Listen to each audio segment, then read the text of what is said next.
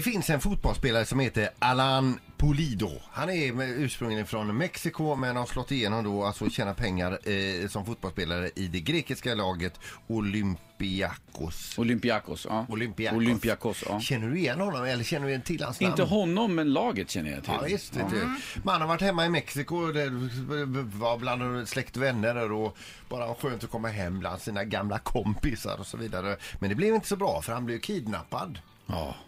Bortförd utav fyra män då som eh, troligtvis hade för avsikt att eh, eh, klämma pengar av honom Ja. då i och med att han var proffsspelare i fotboll och eh, de tyckte då så han får dela med sig. Nu visar det sig att släkten är värst. Det var eh, Polidos eh, kusin som hade kidnappat honom. Va? Vilken jävla kusin alltså. Men löste Nej. det sig? Är han tillbakalämnad så Han att fick, säga? ju, han fick alltså eh, lirkat ur sig ur den här eh, eh, där de hade bundit hans händer och sen så fick han övermannat en utav, eh, utav kidnapparna och ringt polisen då så att det löste sig då. Men det var hans kusin Så alltså. när han liksom drar av huvan från den så är, är det du Miguel? Ja, visst. Men Miguel, inte det här också? Ja, ja. nej, det Ja, nej men vilken grej. det var skönt att han klarade sig i alla fall.